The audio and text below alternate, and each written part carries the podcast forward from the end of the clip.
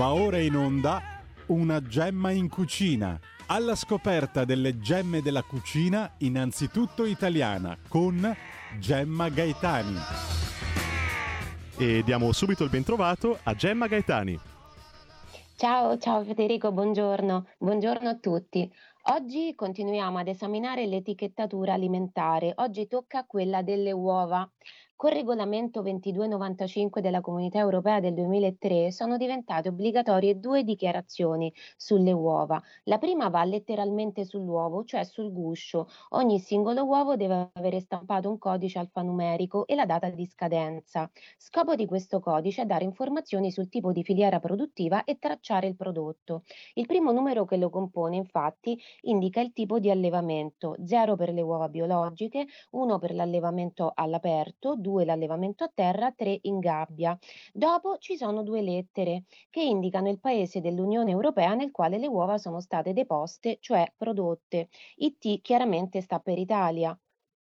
Poi c'è un codice Istat del comune di produzione e della provincia. Infine il numero che identifica l'allevamento presso l'ASL di competenza. Ma che vuol dire zero uova biologiche? Vuol dire che le galline devono mangiare biologico e avere tanto spazio, massimo 6 galline per metro quadrato all'interno, con un limite massimo per l'allevamento di 3.000 galline, zona esterna obbligatoria di 4 metri quadri per gallina e allevamento 1 all'aperto vuol dire che le galline sono al massimo 9 per metro quadro.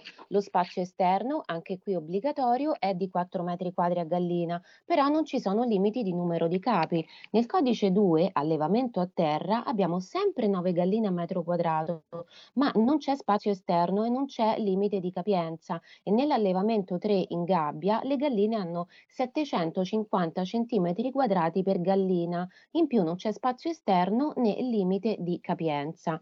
Questo codice è stampato solo sull'uovo, quindi dalla confezione non si vede, però sulla confezione compaiono frasi che indicano per esteso quanto sintetizzato dal codice. Sulla confezione poi troviamo anche l'indicazione della categoria. Categoria A vuol dire guscio pulito intatto, una camera d'aria non superiore a 6 mm e a 4 nella categoria extra, albume pulito, nessun odore né trattamenti di conservazione. Le uova che non hanno queste caratteristiche finiscono nella categoria B che possono essere cedute solo a imprese industriali del settore alimentare oppure all'industria non alimentare. Poi abbiamo il peso, uova di categoria A, XL, grandissime, 70 grammi almeno, le L, le grandi, da 63 a 73, le M, le medie, vanno da 53 a 63, le S, le piccole, pesano meno di 53 grammi e per quanto riguarda la camera d'aria è quella che si forma tra uovo e guscio quando l'uovo passa dai 40 gradi centigradi di temperatura del corpo della gallina alla temperatura esterna, quindi dopo la deposizione nasce e aumenta con il passare dei giorni. Più alto è lo spessore di camera d'aria, di questa camera d'aria, meno è fresco l'uovo. Andiamo con la sigla del food art e il food art di questa settimana. Grazie Federico. Food art.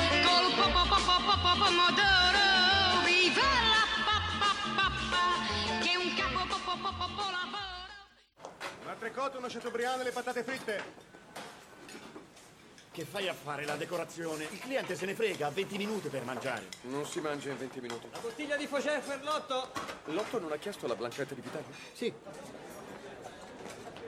Buongiorno. Buongiorno. Avete ordinato voi un Fougère? Eh, sì. E posso sapere perché? Perché me l'ha proposto il vostro cameriere. Uh, un consiglio da ubriacone. No, con la blanchetta di vitello si abbina uh, un bianco secco. Uh, Ecco qua.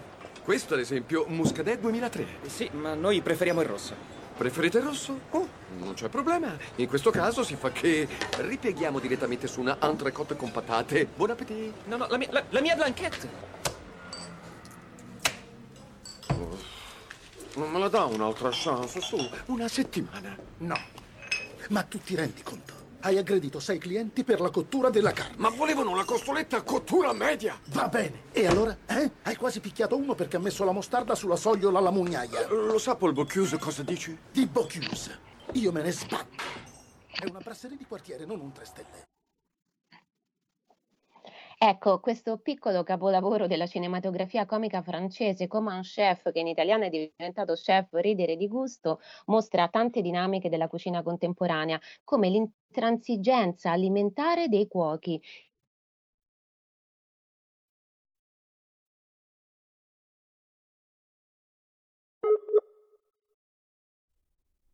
Ripristiniamo subito il collegamento con Gemma.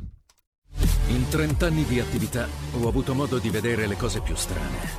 Ho affrontato zombie, vampiri, licantropi, mutanti e spietati assassini. Ho vissuto le storie più assurde e le avventure più bizzarre. Ma la storia più incredibile di tutte è quella che sto per raccontarvi. E questa è la mia storia. Ascoltate Movie Time con Vincent. Ogni sabato dalle ore 16. In quanti ti promettono trasparenza, ma alla fine ti ritrovi sempre con la bocca chiusa e non puoi dire quello che pensi? Radio Libertà non ha filtri né censure. Ascolta la gente e parla come la gente. Da oggi la tua radio È ascoltabile anche con la televisione in digitale. Sul telecomando della televisione digitale o del tuo ricevitore digitale puoi scegliere se vedere la TV o ascoltare la radio. Risintonizza i canali radio e troverai anche Radio Libertà, canale 252. la tua radio.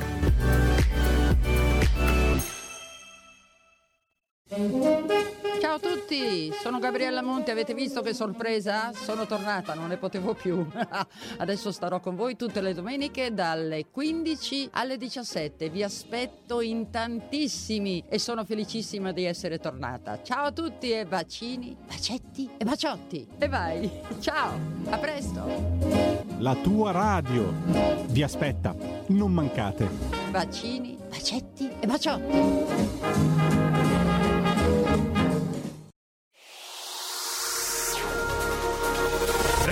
Exclusive Dance Chart. Exclusive Dance Chart. Ciao belli, sono Max Martinelli. Con la DJ Isabi vi aspetto per farvi fare tanti saltelli con la Exclusive Dance Chart, la classifica dance nazionale. Dalle 23 il sabato, se avete voglia di dance, vi aspetto con la Exclusive Dance Chart. Tanti saltelli con la B e il Martinelli. Exclusive Dance Chart. Eccoci, purtroppo c'è stato un problema con la connessione video, quindi continuiamo al telefono.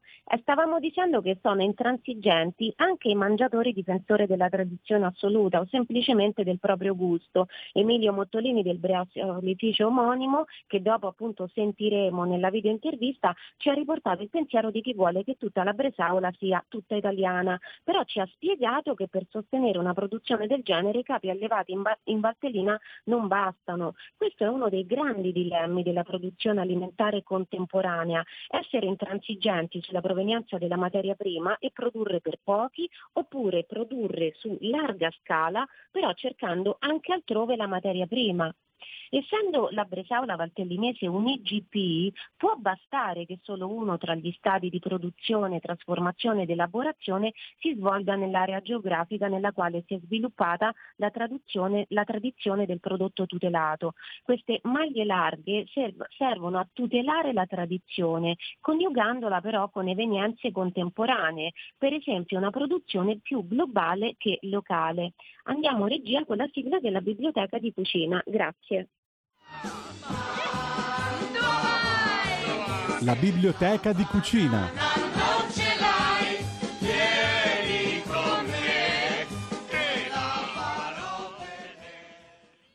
Ecco, il libro della settimana che non possiamo non avere è Dolce Italia, la mia pasticceria della tradizione di Ginio Massari. Nella sua ricetta del tiramisù innovativo il maestro pasticcere consiglia di non usare cacao in polvere perché verrebbe assorbito creando delle macchie antiestetiche. Ecco, forse l'innovazione è più comprensibile quando ci spiega eh, le sue ragioni con eleganza. Oggi vediamo la seconda e ultima parte dell'intervista ad Emma Marveggio di Chapa Porté, un locale vegetale che sembra la valtellina teletrasportata a Milano. Si parla di bresaola punta d'anca extra con carni importate e di bresaola originaria fatta con carni italiane, del salumificio Mottolini, della bresaola affumicata, della slinzeca di Panatti Macelleria e poi delle uova di selva. Io vi ricordo di abbonarvi a Radio Libertà, mi scuso per questo problema con il video, vi saluto e vi do appuntamento alla prossima settimana. Grazie, ciao! Allora Emma, queste sono le bresaole che vanno sul tagliere di bresaole e poi c'è questa qui eh, che tu servi in un tagliere a parte che è l'originaria. Ci parli insomma di queste bresaole e anche del fatto che eh, ci spieghi perché a volte il consumatore non ha ben chiare le, le idee. Eh, per esempio la bresaola della Valtellina IGP si può, secondo disciplinare, preparare anche con carni straniere e questa è una nece- che poi vengono lavorate e affinate appunto lì le carni ottenute lì in Valtellina e questa è la tipicità appunto eh, territoriale. Eh, però qualcuno pensa che eh, questo tipo di bresaola non sia una vera bresaola, in realtà lo è e poi c'è anche di fondo un problema eh, di insufficienza della materia prima. Quindi eh, sono, oh, equival- sono semplicemente diverse, una è più artigianale, un'altra diciamo, è per una produzione più oh, importante, più massiccia, però ci sono delle piccole differenze. Insomma, parlaci un po' della bresaola. Allora, quello che posso dirvi della Bresaola è che ogni mh, produzione la- è, è lavorata con delle ricette eh, diverse. Ovviamente il fine è quello di generare una Bresaola con delle carni. Ecco, per esempio, questa Bresaola, che è prodotta dallo stesso bresaolificio che fa l'originaria, ha nella sua differenza che questo è un prodotto che va all'industria ma di altissima qualità è una punta d'anca, ovviamente non c'è la produzione, non ci sono gli animali per farle, mentre noi qui nell'originaria eh, abbiamo l'animale che nasce, vive e muore in Valtellina per tutt'altra ragione. Quindi l'idea di questo preserificio del signor Mottolini è proprio stato quello di recuperare con la tradizione di una volta, il prodotto di una volta, ma qual è l'handicap? Che non potrebbe mai andare all'industria, nessuno lo potrebbe trovare, capite che non c'è proprio la possibilità di produrla. Questa è la ragione per cui anche Chateau Porté tiene, tanto siamo gli unici ad averla a Milano. Tu sei l'unica, scusa se ti interrompo, questo è l'unico ristorante di Milano nel quale io posso trovare la bresaola originaria. L'originaria sì, per il resto la potete trovare in Valtellina, nei ristoranti valtellinesi o nel punto vendita di chi la produce. Sempre in Valtellina. Sempre in Valtellina, là se voi andate la potete trovare. Qui è una... è proprio la volontà, essendo io valtellinese con la voglia di promuovere un territorio speciale, le- la- proprio la specialità di quel territorio, ho bisogno anche di fornitori che con amore riescano a trovare. E in questo caso l'originario è proprio frutto di un'intuizione e di un amore per il territorio. Ed è anche eh, la partenza per l'idea di avere un turismo qualificato che sa dar valore a questo tipo di fatiche, perché questa è una produzione che non è così redditizia.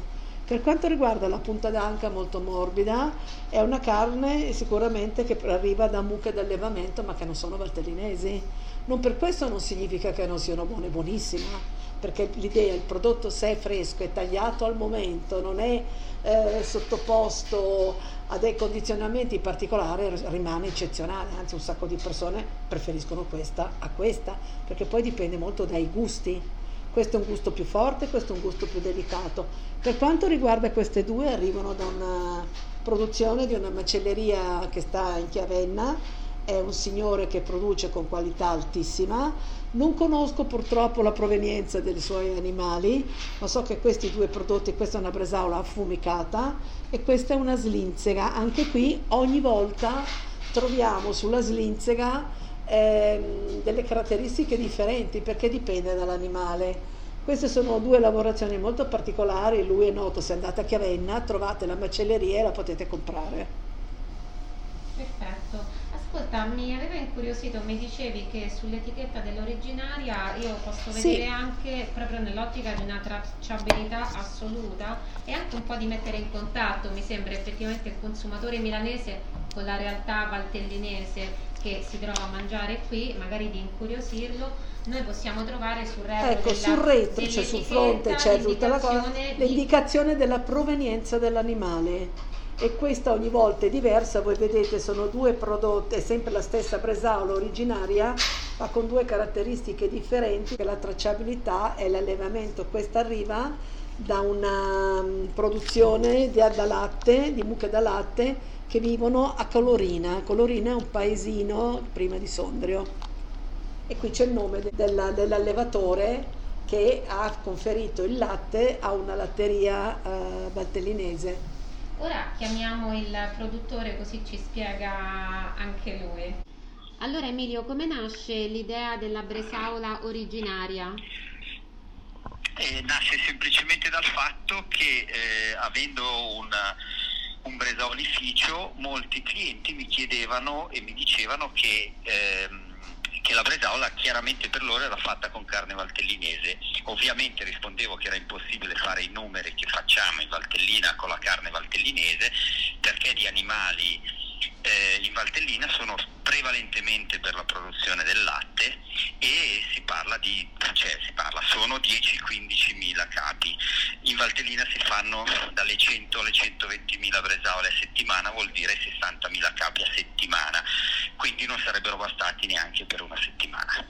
Detto questo mi è venuta questa idea, allora assieme a Coldiretti, con la collaborazione di Coldiretti, sia- sono andato a cercare degli allevatori disposti a darmi eh, un tot di animali, chiaramente pochi, però cosa come che animali, non animali prettamente da carne, ma animali filiera latte. Quindi quando la mucca non faceva più latte, non era più redditizia per l'allevatore, noi la, compra- la compriamo, la sezioniamo, la lavoriamo, prendiamo le parti utili per fare la bresaola che su un animale eh, di eh, 4-5 quintali è pari a 50-60 kg, quindi pochissimo, eh, e eh, con delle chiaramente utilizzando prodotti locali, eh, quindi eh, piante aromatiche, nello specifico le ho trovate in Valposchiavo da Reto Raselli, quindi sono anche biologiche, salgemma di montagna,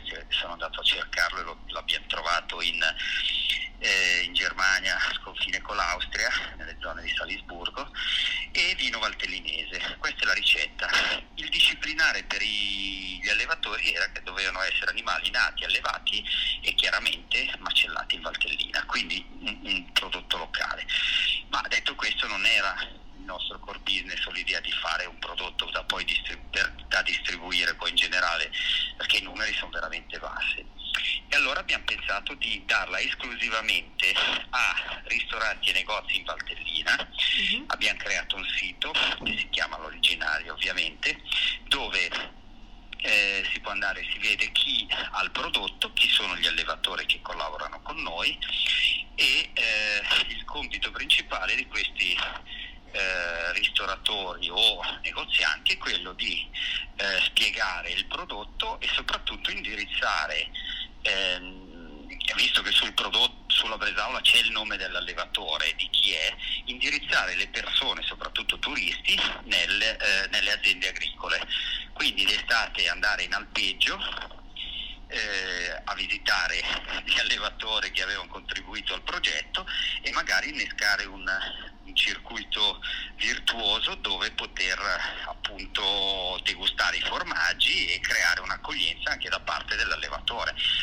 Questo è un progetto che è partito nel 2015 e sta andando avanti. Questi ultimi due anni ovviamente è rallentato perché la ristorazione ha avuto i suoi problemi, siamo stati concentrati su altre cose, ma eh, non è assolutamente chiuso, anzi pensiamo di rilanciarlo con qualche evento quando potremo perché riteniamo che anche in vista delle Olimpiadi che arriveranno nel 2026 in Valtellina sono dei prodotti che secondo noi non solo i milanesi o comunque gli italiani ma anche le persone che arrivano dall'estero saranno interessate a eh, cercare, trovare e creare appunto questa sinergia con eh, il commercio, allora eh, l'allevamento, l'industria di trasformazione, il commercio per la vendita e tornare poi all'allevamento per dare più visibilità a chi veramente poi mantiene un territorio così bello in Valtellina. Sì, è anche il mantenimento di una tradizione, nel senso che per la bresaola di tutti i giorni si può prendere eh, quella eh, appunto eh, del, del supermercato che permette di soddisfare la richiesta. E, pe- e però è anche bello conoscere e mangiare magari ogni tanto la bresaola artigianale in, in senso stretto, che mm, mi diceva Emma che qui a Milano si può trovare soltanto da lei.